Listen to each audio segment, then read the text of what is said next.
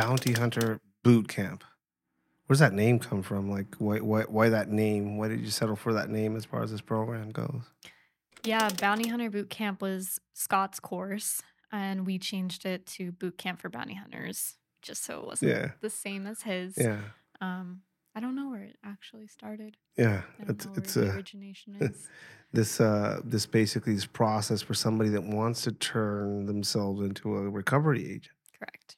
Uh, and now, you know, I've, I'm sure as many people have seen out there, a bunch of people getting into it after it became like a reality show thing. Mhm. and, uh, like, what differentiates this program that you guys came up with and are working on currently with other stuff that is out there? Like, can you describe your program basically for somebody who wants to, that might want to join?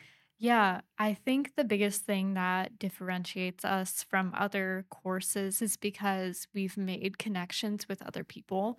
We've made connections with Avert, which is the active training, uh, shooter training. Um, so we have all of their products with us. We are certified ASP instructors, so we get all of ASP products we can sell on demand at the course. Um, local vendors for gloves.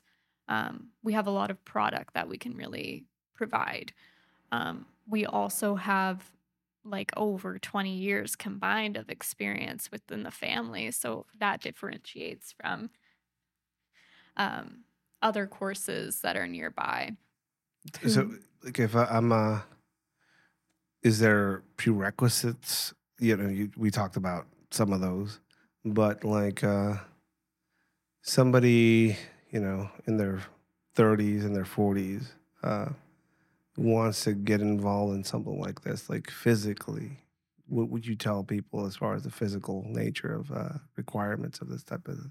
Uh, Training. I believe it would be as standard as you know law enforcement academy training can you do 50 push-ups can you do 50 sit-ups pull-ups can you run can you jump over a fence that's an obstacle people don't really consider in, Yeah. in this field is Jumping over a fence. i jump over so many fences my drop leg gets stuck in the so parkour is an essential aspect yeah of what you do. absolutely yeah i should add that that's a good one Parkour.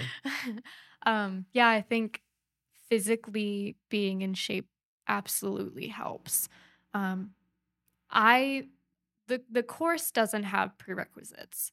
I personally, when I'm adding to my team, I prefer military or law enforcement background just to know that you know use of force. I'm not going to have to teach you when it's your first day on the job. Yeah. Um, So use of force is essential. yes, Like you're going after people that might attempt to use force to keep you from yes, Pulling- Detaining. detaining them, right? So use of force is essential.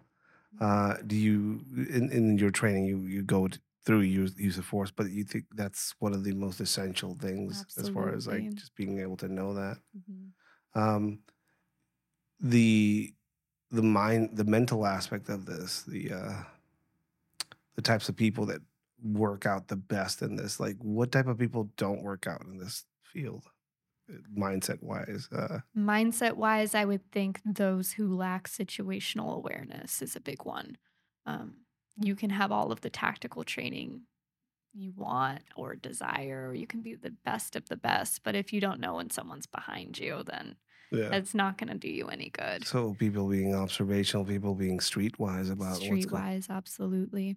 Um, even from my background, being young and just like a hood rat teenager, I think those people excel the most than um, those without it. yeah you're, you're going for people that uh know about the environment that they're going to operate in basically Absolutely. and and when you say that i mean at all levels from the lowest to the highest Yeah. Yeah. How, uh, what does the uh, firearms are a thing in the US and people love them and guns are amazing and AR 15s and all that.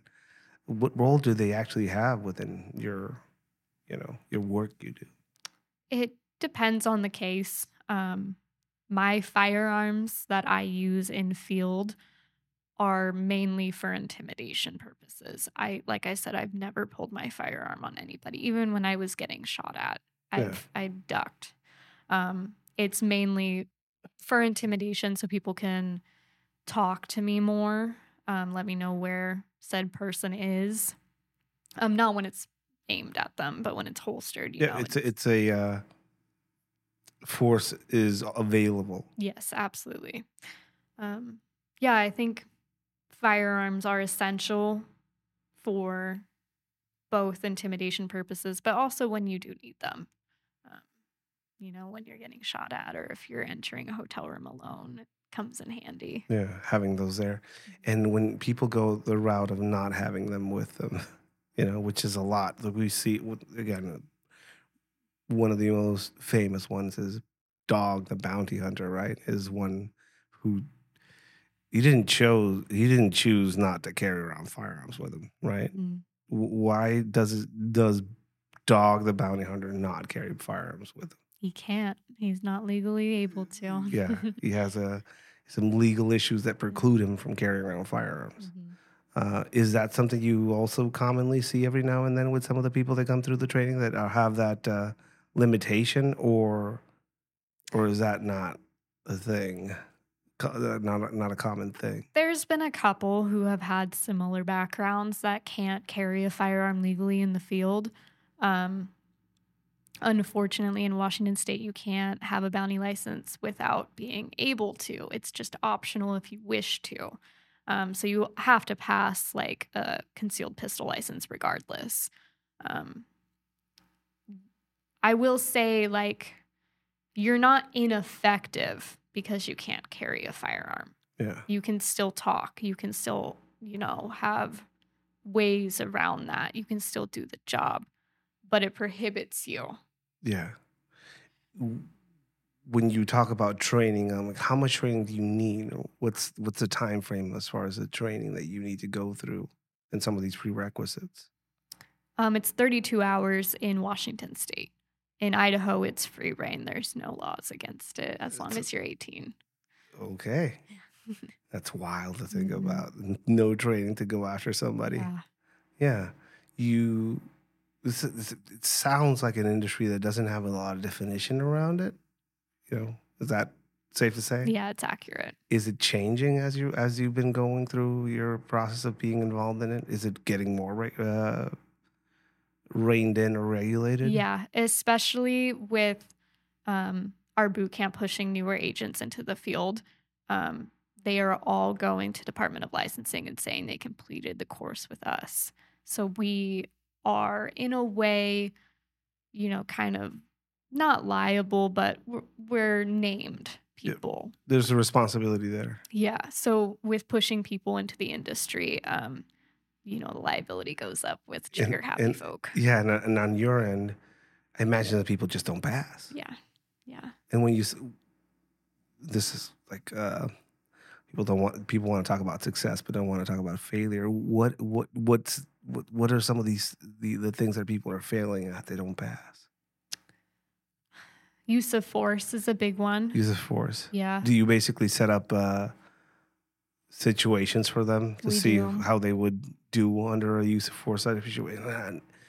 If anybody's ever tried to figure out if they should shoot somebody or not shoot somebody in in a training setting, Yeah. now imagine uh, doing it live. But uh, so use of force is one of the common ways that people basically drop out of it or, or wash out. hmm Yeah. What do you notice the most there? Is are there people basically just trying to solve everything with their gun? Is it people that are over aggressive? Yeah. What are you seeing? I both in training and in field because I do take newer agents out for their first times. Um, I do see a lot of over aggression. Um, some have prior police force um, experience, so they'll get kind of not an ego, but an ego, um, and they think they're bigger with a badge. So I'll I'll say use of force you know, knowing when a situation requires a firearm or if it requires just talking. yeah, That's a very large one yeah, because someone's not going to talk to you with a gun pointed yeah, at them. yeah. Yeah. It's just how it is. Yeah, that's and uh, the the ability to basically not to, to de-escalate situations. Mhm. Is that something you train people into I as do, well? yes. Like, w- w- how do you show somebody this? How do you show somebody not to chill out? I try my hardest to show them examples based off of the environment, basically. Um, read the room. Um, are they heightened? Is this something? Do they have a weapon nearby? Are they bigger than you? Are they raising their voice? Are they are they persistently getting closer to you where you have to tell them to get back? Um, just read the room. Um, I've come into a lot of situations where it's been this high and I've brought it down to here, and the guy eventually comes out and talks to me. Um, so it's really just knowing when to apply those techniques that I'm giving my students. That that really helps. negotiation. Yeah. Um, the ability to do something without any violence. You Mhm. know, that's that's that's the success. You know, Mhm. quiet success that you don't hear a lot about. You know, um, but people going hands on. People trying to figure out their their way away, not wanting to go back. Mhm. What are what are some of the uh, what are some of the things that people you know get wrong about this this industry? That it's not always heightened. It's not always gunfights and chases and um, craziness happening. You know, most of the time it's very calm. Um, not all of the time, but you know, for a good percentage of it, I'm getting people out of bed because I'm there so early in the morning. Yeah. Um, that's what I like more than the craziness, you know, most of the time. Um, so yeah, I think the biggest concept misconception is that it's it's not like what you see on Dog because Dog was an entertainment TV show. Yeah. This is real life. So And uh, you say going into people's houses. Um, what's the humanity like there as far as like what you're, you're facing humanity when you go out there? Somebody getting picked up and recovered, but they have an unsupervised minor there. Mhm. Uh, somebody getting picked up and there's drug abuse and maybe uh, other types of abuse going on. Mhm. and you have a responsibility to say something about it. Yeah, it's ultimately up to the individual agent. Um, me personally, when it's an unsupervised minor, I try and talk to the minor, like, "Where's your daddy at? Where's your mommy at? Where's your sister? Oh, they're at work. Uh, what's their phone number? What they look like? What car they drive? What color?" I try just my hardest to really mend it and kind of get a supervisor there. Um, I'm not going to leave a child unattended Yeah. while their mommy or daddy is in handcuffs in my car. Are there people that will that that in the, in this industry that would? Sometimes I don't think that they would take that into consideration and then they would. Yeah. So it's ultimately up to the agent. Um, there comes a kind of like social responsibility though, like it's like mandated reporting. Do- Um, Do you bring so like and we get involved? Like I've I remember doing work and seeing kids in bad situations and then coming back later on. You know, yeah. you you have some of that going on as well. Yeah, absolutely. Um, there was one time I was arresting both the mom and dad, and the kiddos. I they had already had CPS there when I arrived. They were already being taken. Um, the kiddos asked me to watch their cat while they left, and that they would be back, and it was heart wrenching for me. Yeah. Um, yeah, so there's some You, you Yeah. did, did you go back to feed their cat? Yeah, of course. Um, I, I, there's a couple of individuals I've arrested that I actually do keep in contact with just to check in a little bit. people would scoff at that, you know. Like I, I, I don't because I, I, my heart's way too big, Yeah. and that's led to a lot of stupidity in my life. but uh, what is that about? Being getting getting involved with these people's lives like that. What do you? What do you like? uh, In my on my in my mind, after years of doing this, uh, I have this weird uh, math that I do in my head when I'm affecting other people's lives negatively, I should be doing something positive at least, so I my soul's safe because I grew up Catholic. Yeah. um, but uh, for you, what is that? What, what what what are you trying to accomplish with uh, trying to do these side quests? uh, side quests is a good way to describe it. Um, I keep a very strong line between me staying in contact with them because I don't want them to get too close to my personal life Yeah, um, for safety reasons. But I do, I think, in a way, what I'm trying to get out of it is giving them someone that they can confide in. Um, because I didn't have that when my dad passed away. I didn't have anybody after the fact. So, someone that they can, you know, just text and be like, hey, like, I went to an AA meeting today. It was awesome. Or like, I'm two weeks sober today off of meth. Or, you know, just someone that they can trust. Not because I'm not like, I'm not someone close to their family. I'm not going to go run and tell. I'm an outsider.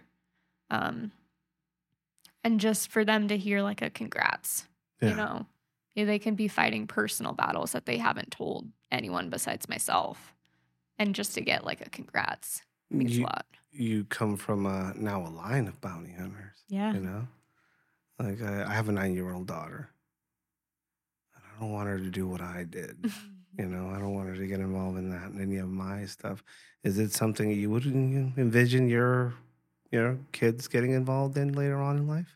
I've talked a lot about that with my partner. Um, and I don't think we've come to a strong conclusion there because while I would like to keep the line going, I've seen a lot of things that I wouldn't Yeah. have wanted to starting so young. Yeah, And I'd want to kind of not shy, like not shade over the drug problem. Um, I would want to be realistic about it, but I don't think I would want to introduce it or yeah. the reality of it. How long have you been doing this? Legally, for five years in Washington. This is five years of bounty hunting in Washington. Not only taking part in the activity, but also now taking part in the formation of people that are into this activity. Yes. Uh, what are some of your regrets with this? Because there's always there's always a few of them. Uh, with this, this is this is your lifestyle because it is a lifestyle. Uh, this is your you know the work that your life that you're doing right now. This is, this is all of it. Is there are there any regrets around that? Oh, yeah. There's times when I could have put a case off to stay home, um, spend time with my family. Um, there's been times when I've rushed out on a case when, like, it's been a birthday that I should have been there for. Um, It's an, it's it's been a place to run away to. yeah, It's an excuse for absence in It a lot of ways. absolutely. So is uh, have you taken advantage of that a bit too much? Maybe at sometimes. Yeah, and it goes back to uh, what I would have changed and told myself is just to stay humble because you know money's always going to be there. You can always go out and You want to eat. You want to eat the world. yeah, you can always go out and complete a case, but like your grandma's not going to be there tomorrow. Your dad's not going to be there tomorrow. So yeah. Time. dedicated to this. Uh, having a partner that is into this same field that might must be uh, helpful, I guess. yeah, But what are some of the negatives of that, though? Because there's, I mean, they know that's one, probably right. yeah. Um, I would say I enjoy it more than a partner who isn't into it. He understands more when I'm leaving the house at 3 a.m. and going to work with another male partner. Um, he understands when, you know, I'm I have to text. I'm at the jail, you know, for for whatever reason. He gets it. Um, I would say our struggles more is because he's not into it as much as I am yeah. he doesn't enjoy it as much. If he has to go, he will go. Um, but he he wants to stay home, and that's our biggest colliding factor. Yeah. So yeah, Yeah. Workaholic versus uh, work. yeah, eh, I guess I'll go. when it comes to your mother, uh, she's been at this longer than you have. Uh, she's slowing down. Is she trying to figure things out as far as her exit? Sh- Yeah, she's slowing down. Um, I work for more bondsmans than she does right now. She's focusing more on the boot camp. Um, she does armed security now with another company. Um, she's slowing down. She wants to eventually pass it on to us girls, me and my sister. Your sister, she's also uh, recovery agent. Mhm. What's the relationship like with her uh, doing this craziness? Yeah, uh, we call her the Penelope of the group. She stays home and runs the skip tracing, uh, the investigation side. Um, we'll call her to run IDs or license plates from, you know, out in the desert, and she'll she'll do it. She'll get us back to like a huge transcript of everyone's information. Is it basically having somebody there in your ear that provides you open source information of anybody you need Yeah, to? Yeah, pretty that's her thing. Yeah, she's great at it. So what I what I'm get, gathering is that there's special specialized positions and roles in this this whole This family dynamic. this family dynamic. Yeah. Uh, indispensable ones, you know. We're all indispensable in this weird adventure. If you could, uh, if you can do it all over again, is this where you would end up? yeah, I think I would. W- what part of this is fulfilling for you? Hearing those success stories, people reach out to me and say, saying like, "Hey, you put me in jail, but it really changed my life." You know, I got sober in there. Purpose. Purpose. Yeah. Purpose. Is that when's the first time you saw purpose in it? Is it is it was it an event like that? Yeah. Can you can you so for me like I uh I remember realizing that I was exactly where I needed to be because it was- it had to be me. Uh, and having a moment of purpose. Yeah. It's a beautiful thing when you find it. A lot of people don't ever find it. Mhm. What's your moment of purpose?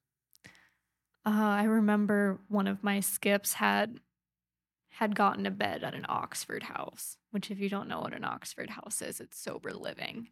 And it- you have it's very strategic rules to to get a bed space in there. You have to be sober for at least like 6 to 6 months to a year. And he messaged me cuz I had picked him up on a warrant um slightly before, something unrelated like driving with license suspended. Um, but he messaged me, said he got a bed. Um, he has an apartment now. You know, he got his kids back. You know, it, it's purpose. It's hearing those success stories that keep me in it. Um, Amazing. Um, the amount of time and energy put into all this. It's a lot, right? Can you go over a work day for you? Like, what does a work day for you sounds like? What, what, what does that work day for you look like? yeah, I mean, since we live in a small town, it's obviously we have to get ready the night before, get all of our gear in the car. Everything's charged, flashlights, body cams. Um, have our file printed off and ready with all of the booking paperwork. If it needs extradited, we'll have that paperwork with us. Um, a f- good photo of our person, identification of the person. Um, generally, we like to do our skip tracing information the night before so we know what we're getting into. Um, then we'll get all geared up our boots, our vests, everything. Um, and then we'll drive out, which it typically takes anywhere from two to four hours from Morton. What time? to Of, what time of day? Are you, are, what, what, when's your day starting? three or four in the morning. And then it goes until three or four the next morning. Um, To, for one person.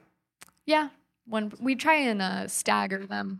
So if we have a case along I five, we'll stagger them from city to city all the way back home. So we're not. You're strategic and even that. Yeah. So very planned out. You come back from a day like that, um, hurt feet, sweaty, you know, smelling like burnt tires. Yeah. sometimes, right. You know, uh, what does the uh, what does the unwinding look like now that there's no alcohol? Like, how, what do you do? well, I got a dog. Um, he's my PTSD service animal. I spend a lot of time with him when I'm when I'm home. um, taking him on walks and unwinding. What does he, what does he do for your PTSD? Oh, he calms me so much. He loves being outside, so I take him on like hikes and everything. It really helps with you know hearing things on the trees with my avalanche and everything. And he give he gives me purpose too with getting up in the morning out of bed and and uh, crowds of people. He really calms me. So Does does it sounds like he basically gives you purpose outside yeah, of you? absolutely, yeah. Like you have to be there to take him on on that He's my little buddy. He has to be there to be, present with him out there yeah, instead of inside yourself, right? You're yeah, in your head. yeah. Uh, is that a scary place for you to be in, alone in your head? It can get very dark in there. Yeah. The the aspect of darkness and getting very dark in there, and also choosing this as a lifestyle Mhm. sounds crazy. Yeah. How do you reconcile both of these things? Um, coming from instability, loss, grief, uh, insecurity. You talk about your mom not being there and that being an issue for you that you really kind of hmm affected you. hmm But now you're adopting the same life in a lot of ways. Yeah. What's was what is that conversation like in your head when you try and reconcile both of these things? When you uh, It's hard because I have a lot of pride in what I do. I've worked very hard to get where I'm at. So is my mom. Um, I think what, you know, the work life balance is for me is going out and seeing some of these people's lifestyles, what they're getting themselves into, their kids that they're leaving behind. Um, it makes me go home at night and be like, damn, I'm going through a lot, but at least I'm not I'm not that far off. I'm not leaving my kids behind. I'm not in jail tonight. Um I think that's kind of you know, it it gives you more of like a thankfulness coming home to like your own bed and your dog and a good meal. Um yeah, I think you're just more grateful.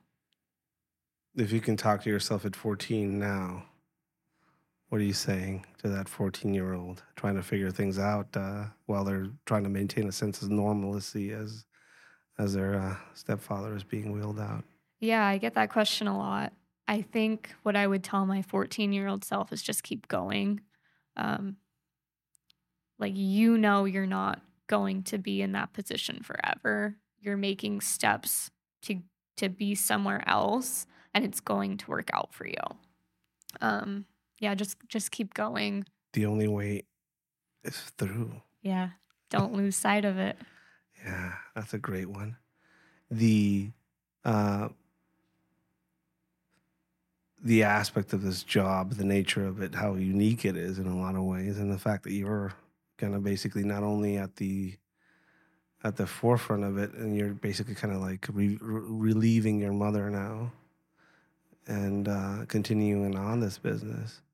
The the economy, drugs, all these things. Do you think that position you have gives you like a good measuring stick as far as how things are happening or what's going on in the in society around us? It does. Um, I mean, at a at a basic ground level. I mean, nobody can tell you what's going on. Right. You're there, I think and everybody is feeling it. Everybody. so you can you can you see that there is. We just lived through a COVID epidemic, which the economy is probably suffering right now for it. Uh, the depression aspect of it, the people losing their livelihoods and all of that. You, you're basically right there, kind of seeing some of the effects of this. What do you see? Um, I see a lot of struggle from families all over. I see a lot of like people are in the same struggle that my mom was when this all started with putting food on the table. And they're resorting to drug use to kind of cope. Um, yeah, I, I just see struggle. Escape. yeah, escape. Um, kind of like a temporary band-aid on the situation that they're in. But but they don't they don't see it, but we do. Yeah.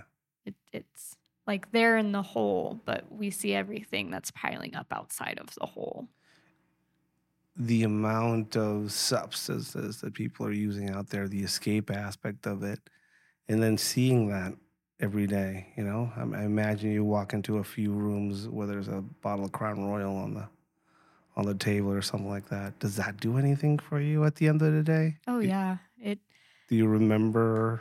Oh yeah, yeah. Always. I always want to it it's difficult sometimes because you don't know what your place is when you're talking to that person. I can offer as much support and help as I can, but are are you willing to take it? And most often they're not. I'll see them again in a couple months. And as far as getting the day done on your end, I mean, it's a lot. That sounds like a lot of voices, a lot of noise Mhm. at the end of the day. How do you do that? How, how do you how do you deal with that now that the alcohol is in uh, is in uh, in, in the uh, equation?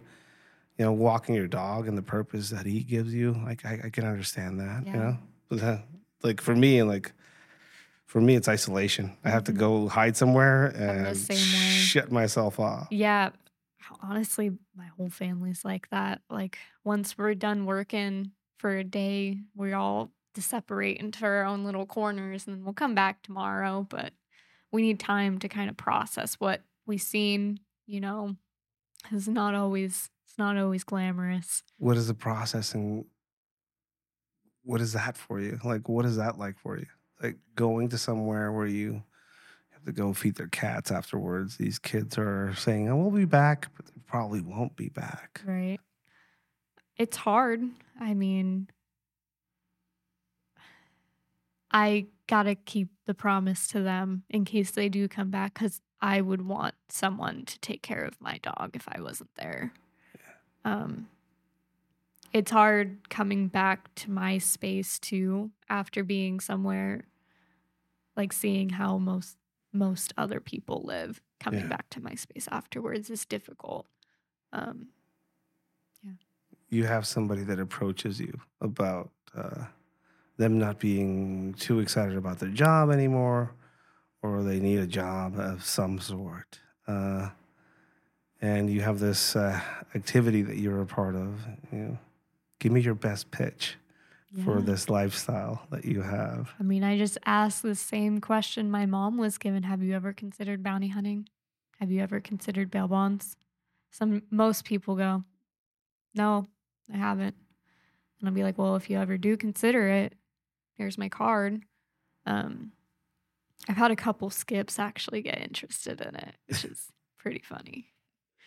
I give them a bounty boot camp card. Give me a call. The um, the aspect of this job and how it seems unending. You know, you you talk about repeat customers and stuff like that. How do you keep yourself stable and sane with that? You know, this this uh, sandcastle building next to the ocean. Yeah, I just gotta. Um, I would say just becoming very personable with them. You know, why am I seeing you again? Why are you back in my cuffs? You got to ride to court. Why are you coming out this far? What are you doing here?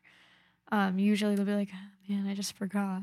It's like, I can give you a ride to court. Call me. So, Humor. yeah, you know, it's people aren't inherently evil. It's just they find themselves in that situation and it's learned. And um, you know, I just try to be the best person I can be while I'm in a situation that we both don't want. Yeah. So yeah, I would I would say just finding the personal personability. The it's a wild story. Yeah. You know, the uh, the job and uh, the fact you learn from your mom, and uh, this this almost uh, drive that you have to matter or to find purpose and in every day to find purpose every day is exhausting Yeah. It is. and that's usually something you get from trauma victims. Um, for me, when I experienced my loss, I was 13. Uh, my brother passed away and devastating to my family.